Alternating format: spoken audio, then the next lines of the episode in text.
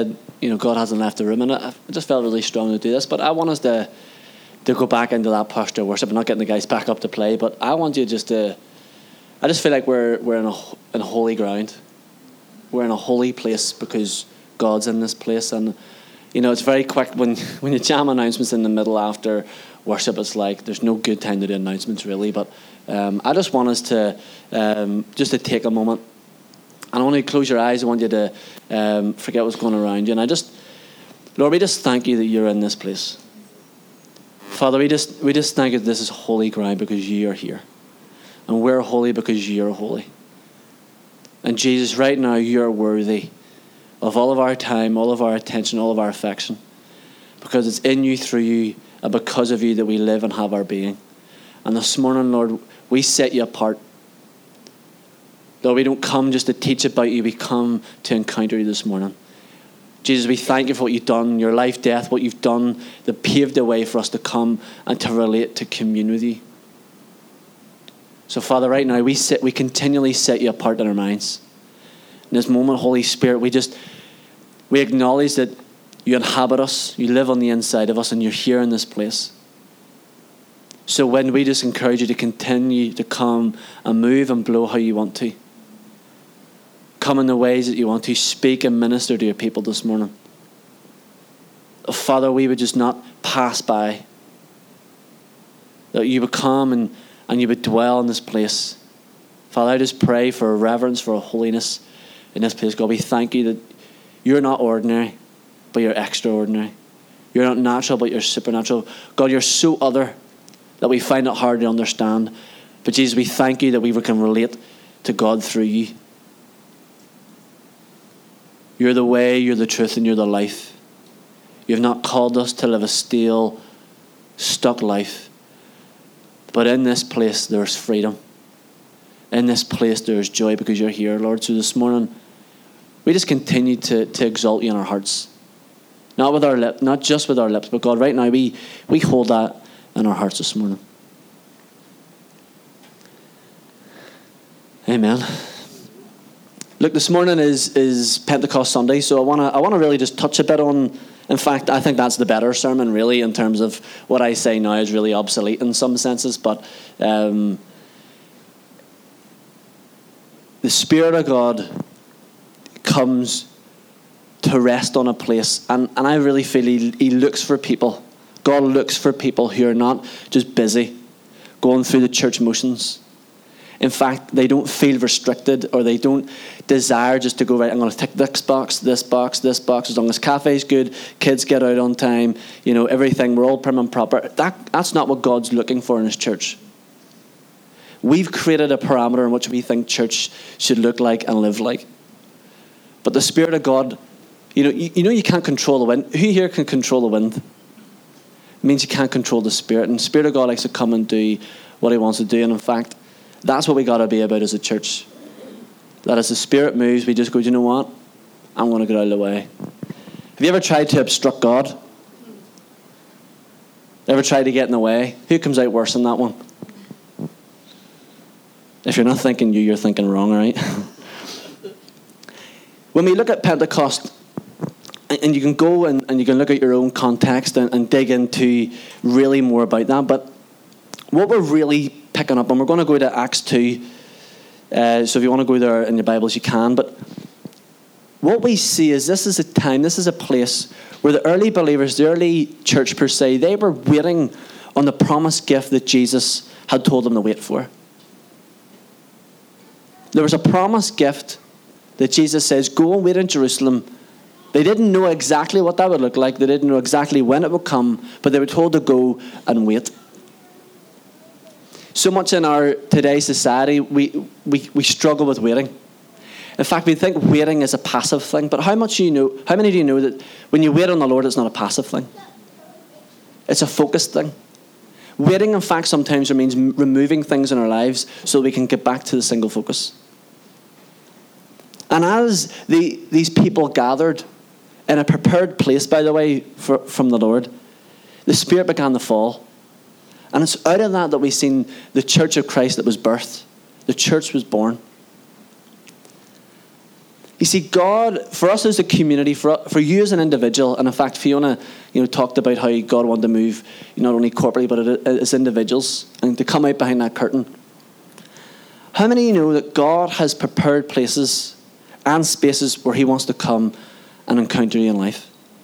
We may not know the, the, the designated times, but there, in the book of Acts, we see, and we'll read it, where it says that the Spirit of God came and suddenly. How many of you know that it was suddenly for them, but it wasn't suddenly for him? See, God has prepared moments in your life where He wants to come and touch you in power and love. That's the hope that we get to live for.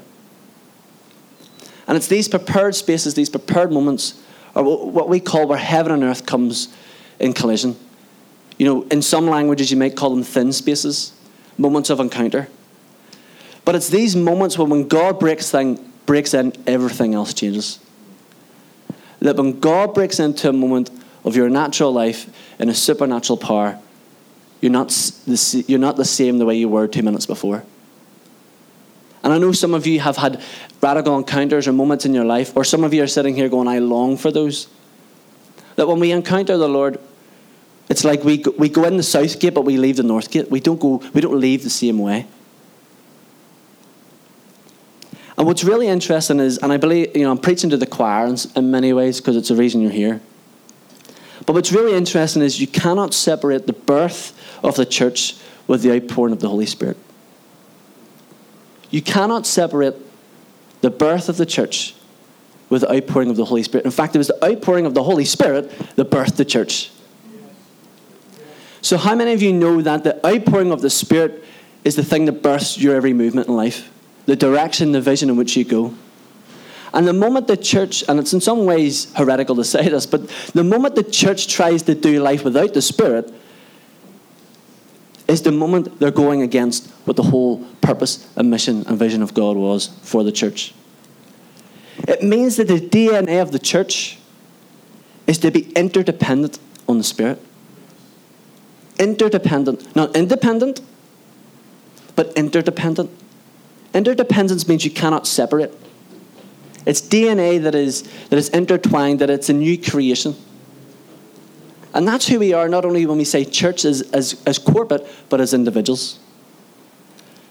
And when we see and when we look at Pentecost, and you can go and look at the whole, the whole history of that, but I'll, I'll not have time to, considering it's five past 12. But when we look at Pentecost, we are looking at the outpouring of the Spirit's power. And what the outpouring of the Spirit's power is showing us, it's the movement of God towards his people. God didn't outpour his Spirit on an empty room. When God poured out his Spirit, it's showing a movement towards something. It's him moving towards his creation. In fact, it's the movement of what we call love. And the movement is him giving himself to his church. We love because what? he first loved. Love is not just airy fairy, you know, when you're with your spouse, but it's a movement, okay? And in Acts 2 1 to 4, it's where we see in, in, in the first upper room, the first Pentecost of the church, is where they were filled with the Holy Spirit, okay? And it'll be it'll not come up on the screen, all right? So you gotta have your own Bible. If you don't have one, we'll buy you one. Or go on your phone. Acts 2 1 to 4, it says, When the day of Pentecost had fully come, they were all with one accord in one place. And suddenly there came a sound from heaven as a mighty rushing wind, and it filled the whole house where they were sitting. Then there appeared to them divided tongues as of fire, and one sat upon each of them. How many of you know that there's enough of an outpouring for everyone else to get touched? That it's not about like you know when that Black Friday happens and you see the deal and everybody has to rush to get the, the 42 inch TV and you're fighting each other for it. That's not what it's about in the kingdom. That when an outpouring happens, everyone can, not everyone will get touched in the same way. And we can't look to go, well, God's not me encounter, encountering me that way, but instead we have to look to how He wants to encounter us. And then it goes on to say, they were all filled with the Holy Spirit and began to speak in other tongues as the Spirit gave them utterance. And what's really interesting is people can get, you know, in our charismatic streams or evangelical streams, we look at this passage and we go, tongues of fire, we're like, great job, bring it, right? And then for others, they're like, it could be strange language. But in 1 John 4, it says that God is love. We know that. And if the definition of love, like I said, is the movement towards someone, then Pentecost demonstrates an outpouring of God's love on his people. God wants to pour his love upon you and move in you. And although language seems strange in this moment, when the Spirit of God moves in a room, how many know it's not normal? We, we can't sometimes comprehend what He does in an environment. And In fact, I remember when I first started to come in around our circles, I tried to go, I'm going to I'm going to understand, I'm going to have the language to explain what's going on in this. I want to try and explain what's going on. And I realized I just do more damage than good. Because when the Spirit of God does something, God who's so other touches us. Our human language fails to describe. We can try, but we fail to describe what He's doing. So when we read that the people were filled with the Spirit, I want you to know we can read that they were filled with the love of God. I remember a, a number of years ago, I think I maybe shared this story before, but uh, it was during a, I think it was a week of prayer and fasting. I can't remember what year right now, but uh, I was over at that, that sound desk. In fact, I was sitting exactly where Rita was sitting, and at the back. And we were doing at that time we were doing coffee and clean. And coffee and clean was a, an easy way to bribe people to come and clean the building. Right? We'll give you coffee and treats and I, I, can't remember what day, but it was during during a certain part of the day, and you know, I, th- I think Sharon was about doing her thing, praying, and, and people were cleaning. There was just a hustle and bustle about the place, and it was a time in my life where I said, Lord, I, I want. I felt like He was stirring something in me to say, there's more than just intellectual Christianity. There's more. Now, remember, doctrine and, understanding is important. I'm not saying it's one or the other. There's not a, a dichotomy in that. But there's something where I was like, Lord, I, I desire more. I desire more of your presence and your power. And I remember sitting at the back and I was had a Spotify list on and people were doing hustle and bustle. And you know when you get that moment, a bit like when you're in worship or at your own time, you just you just sort of forget what's going on around you. And you just press into a moment where it's just you and God. You forget about who else is about. And all I can describe, and I'm going to try and use human language for this, but all I can describe was my lips started to tingle. Now, I wasn't having a stroke. Not to joke about that. But all of a sudden, as I began to, and I thought, this is, this is different. That was the language I used. And I began to just go, okay, God. And I pressed in. Because how many know you need to participate with the move of God? God's not going to come in and just, well, sometimes He can. And as I began to participate, and I began to, a bit like what we did, to, you know, this morning, was I just began to, to set Him apart in my mind. I began to worship who He was. All of a sudden, it moved from my lips down into my torso, into my hands, into my feet to the point where it was like, and I'll use this language, it was like electricity shot through my whole body. And I thought, this is different. what is this, God? And it was one of the first radical encounters I had, and I forgot about everybody else around me to the point where I couldn't move. I was so filled with the power of God. And that, in a mundane moment when there's coffee and cleaning, so if you're doing your housework and you go, God can't encounter you, uh, you know, there's your excuse removed. And what happened in that moment was a healthy fear of the Lord came upon me. Because even though I couldn't necessarily move, it wasn't a fear in that I'm stuck. It was a fear in that He is in control. He is completely in control in my movements, of my being. And do you know what that encounter and said inside of me? There is no doubt in my mind that He is in control of me and of all of us. There is no other. There is no other God who is in control. And the only way, the only, the only place that I believe someone else is in control other than God is in my mind. But you know what I discovered? When God comes and moves in unexpected ways, when those encounters come and they, and they mark you, those encounters mark you, they change you in a, in a, in a way that we can't necessarily forget about. But I've come to know that after some life changing encounters with the Lord, the biggest challenge is not disbelief. The biggest challenge that comes next is busyness. Because if the enemy can't get you into disbelief, he will get you into the distracted belief. I'll say it again. After moments and encounters in your life, if the enemy can't get you into disbelief because those moments mark you, this is who God is. If he can't get you into disbelief, he'll get you into distracted belief.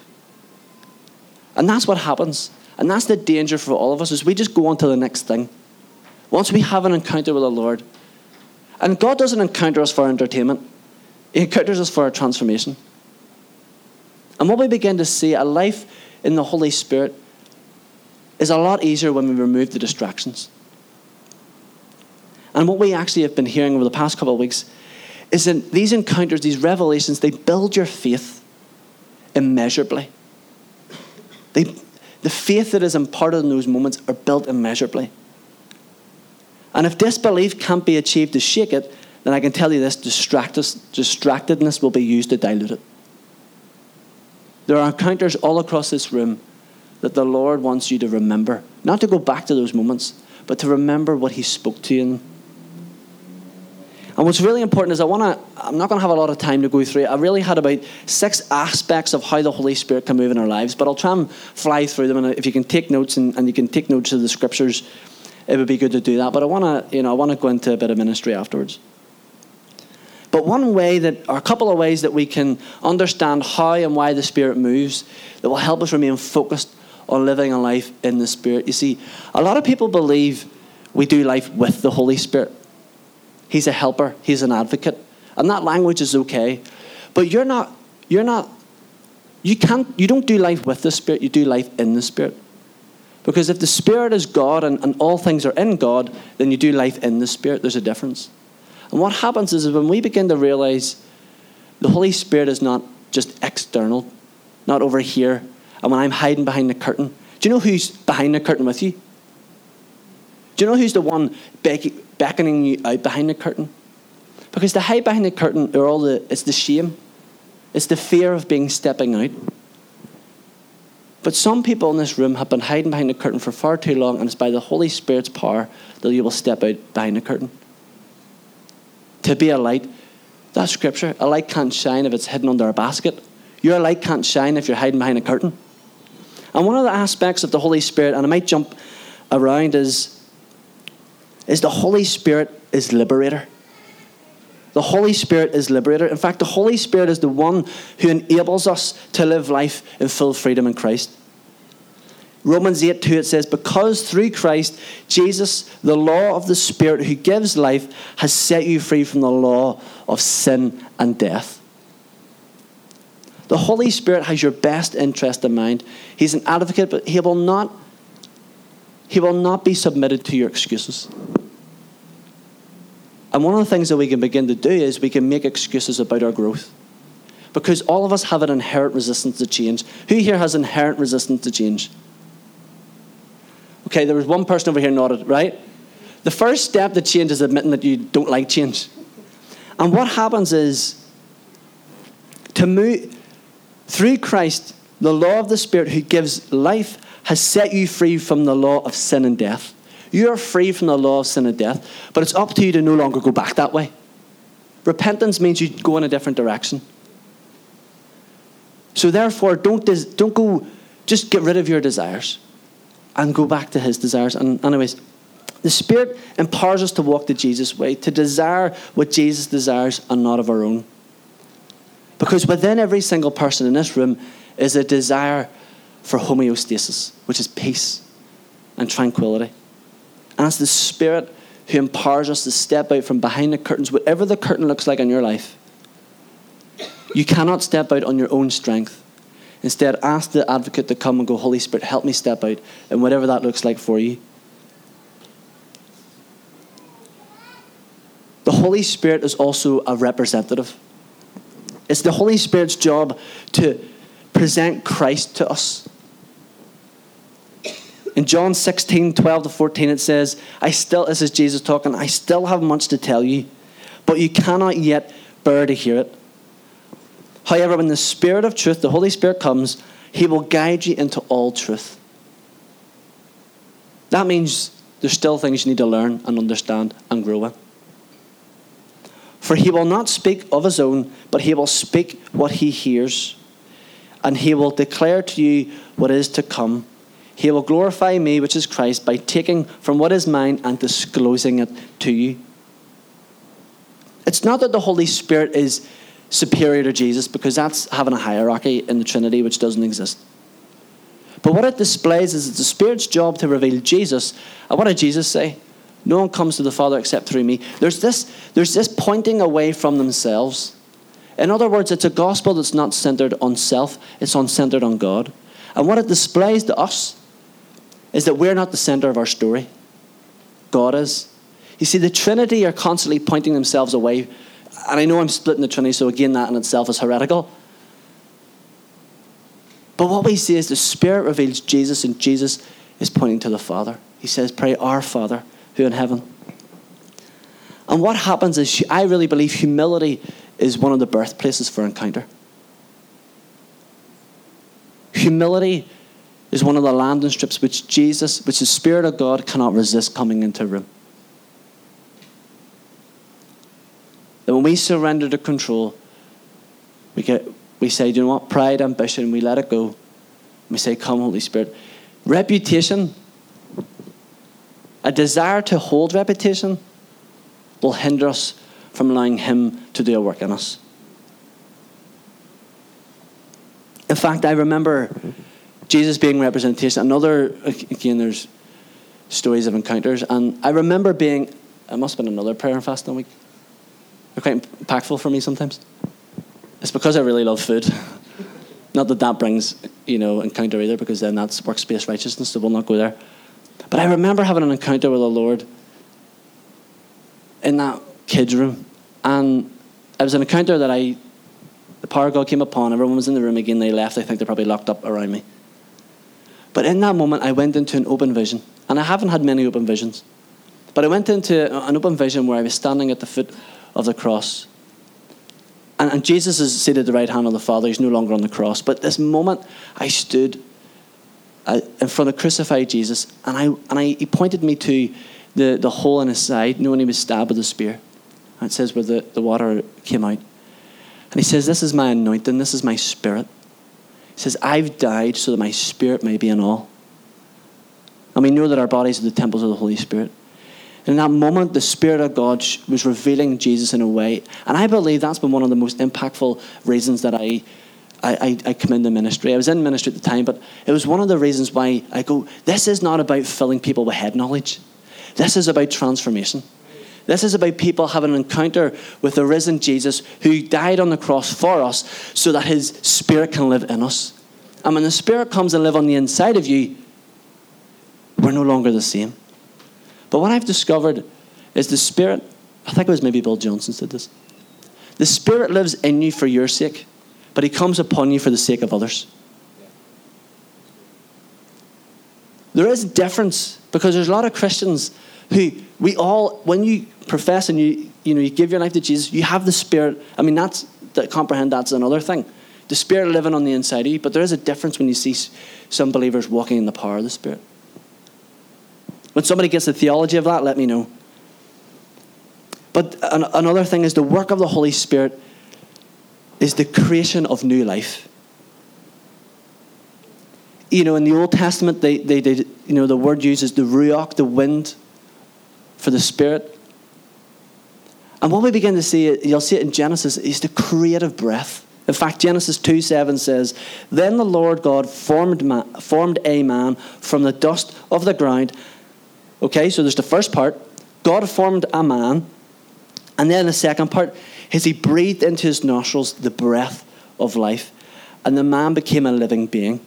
Do you know too many people just exist, just settle for existing instead of living? They're just a man or a woman. And they've just settled for existing. But there's something about it when the Spirit of God breathes his breath in us. And he's done that obviously because, well, you're here and you're living. But there's an ongoing, and we'll look at it later on, there's this ongoing encounter with him that God breathes his breath and you become alive. What area of your life needs life in it? Where are you still? Where are you just existing in? That you need the Spirit of God come to, to lead you into thriving. We need to move from this. Christians just go, I will survive until Jesus returns and then I will thrive. But that's not the life Jesus died for you to live. Okay, some people here have got that. we have to get fresh revelation to understand the type of life that Jesus died for us to live. And if we don't have the faith and the hope for that, we and I say this, we need to repent of that and ask God, forgive me for my unbelief. He's not the problem, we are. Now I'm not saying that to beat you up because to be honest, we only know what we know. But the Spirit, the Ruach, the wind of God wants to come and to breathe. So you're no longer in survival mode, but thrival mode. Thriving comes when you allow the Spirit of God to breathe on the ashes of our lives. We first have to go through the pain of accepting where are the ashes so that He can bring beauty out of them.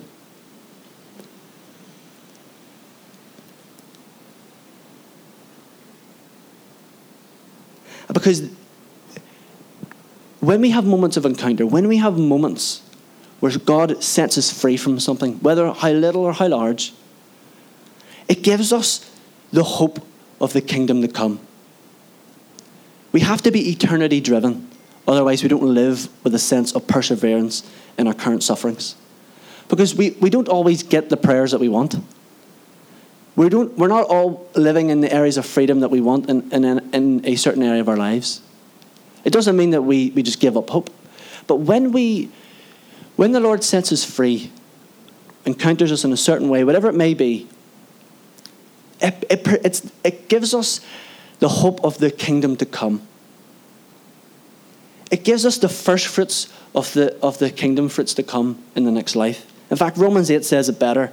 It says, I consider that our present sufferings are not worth comparing with the glory that will be revealed in us. For the creation waits in eager expectation for the children of God to be revealed. For the creation was subject to the frustration, to frustration, not by its own choice, but by the will of the one who subjected, in hope, listen, in hope that the creation itself will be liberated from the bondage of decay and brought into freedom and glory of the children of God. When we ha- and it's reason we have to watch for distractedness. Because when distractedness comes in our lives, we lose hope of the kingdom to come. And the more we gather the history of what God has done in us, we see his greater history to come. It gives us hope. It's actually why the early church were able to die and, and be martyrs for their faith, because they had no doubt for where they were going. They had no doubt of the kingdom to come, that they gathered the stories and the testimonies, that it was a taste of the first fruits of the kingdom to come. I want to invite the, the guys back up. I can't get through the rest of it, but um, Acts 2, the Holy Spirit is a magnet to both hunger and humility. He is a, he cannot, God cannot help be drawn. In fact, it's like this isn't really the, the hermeneutic of this verse, so forgive me, but when the Spirit, it's like the picture when, when the Spirit hovered the earth in Genesis. Now, obviously, there was, there was the void, so things weren't, certain things weren't created. But God is constantly looking for people to land on. It's like the dove of heaven is constantly looking for people to fall upon. And it's only by the grace of God that we get to that revelation, but you know, in our own responsibility, it's going humility and hunger are the landing strips for the Spirit of God. If there's anything that you're going, how do I get into positions and places where God will, will, will speak to me and move is get hungrier and get more humble. Humility is going, it's not thinking less about yourself and beating yourself up because that's, that's not what that's about. It's about going, I need you, God. I can't come out behind the curtain without your help. I need you to give me the empowerment, the strength to be able to step out. Acts 2 4, it said they were filled with the Holy Spirit and began to speak with other tongues. They spoke in a heavenly language.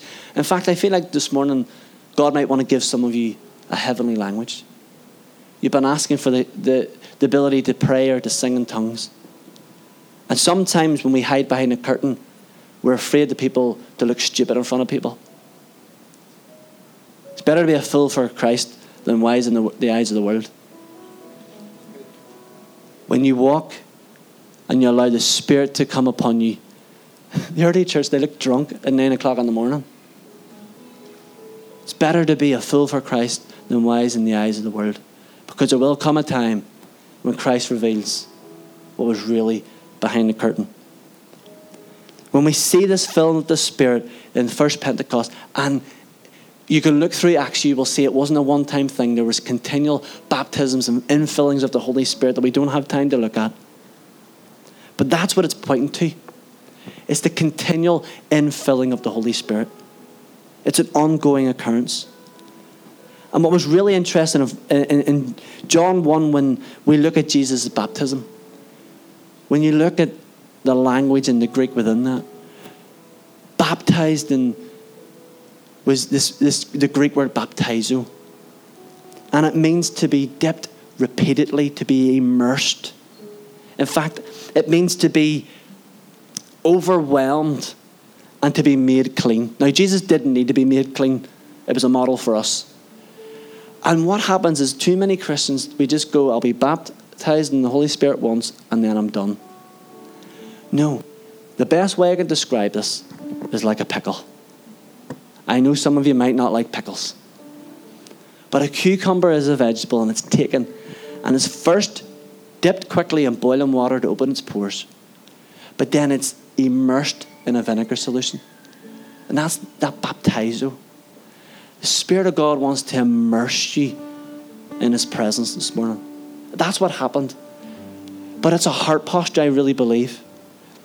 To want to be immersed, to want to be saturated, to want to do life not just with the Spirit, but in life in the Spirit. Then we go, God, immerse me he already is, but it, there's something in the mind that we make this switch that we say, I'm saturated in the presence of God. There's nowhere I can go where He will not be. So, Holy Spirit, I surrender control and let you come and continually fill me in a whole new way. He fills you for your sake, but then what happens is when you steward the presence, when you steward the dove, He comes upon you in ways that He then wants to get filling other people. It's the flow of love. He doesn't want to fill you to make you fat, and He. He wants to fill you to empower you to see the kingdom of God come around this area. He does not want Christians who just exist, He wants Christians who are alive. You cannot be alive on your own strength. You can only be alive when the breath of life comes and breathes upon you. We have to surrender control. We have to surrender our pride, our ambition that says, you know what, I've got it all together. Can I tell you something? I'll be the first person to stand up here and say, I have not got it all together. In fact, I was at a counselling yesterday with a guy who, who wrote a lot of our TT, and I sometimes in question in life. My God is in control. And we have to get rid of the sense of that we have an earthly dignity. And this morning, I want you to stand. Life in the Spirit is what allows us to become more like Christ and to live as Christ did. Jesus didn't just die for you, He died as you. Therefore, He wants you to receive the new life that He received. And so this morning, these guys are going to go back, and I know it's half past. Our kids' workers will hold on your kids, don't worry. And I want, if you want to continually be immersed in the presence of God, if, if anyone's on our ministry team, can I have a couple of you come forward? And we will just want to pray. If you're here and you want to step out behind the curtain, that sometimes might look like just stepping out from behind your seat. And we're just going to pray that the Spirit of God will come, that the Father will continue. He may have given you the helper, but He wants to immerse you in His love, in His power, in His presence. That we just want to pray. We're going to have a bit of a time of ministry. Our service is done, but we just want to, if that is you, I want to invite you to come forward. Right now, just to, maybe you've already, you're just hungry and you're humble and you go, God, I want more of you. I want your life. I want your Ruach wind. I want you to come, Holy Spirit. The Holy Spirit right now. And if you are where you are and you can move in your own time, just close your eyes and open, and open your hands or do whatever it is is if you're receiving the gift that is of grace, of not of yourself. Holy Spirit, we ask you to come in your creative breath and breathe into the ashes of our lives, God, and would you, would you bring beauty out of them? Would you come and move how you want to move? God, give us, empower us to step out from behind the curtain. This morning, that we would be filled with your Spirit again. That would be immersed to become new creations, to be sanctified, to be made holy in your sight, Lord. That the fire of heaven come and empower us to continue to do what you've called us to do. Come, Holy Spirit. Father, send your Spirit. Prepare for power to come upon your people. These guys are going to be here. And we're just going to minister. These guys are going to sing a song behind us. We're going to minister to the Lord and we're going to see Him come in power.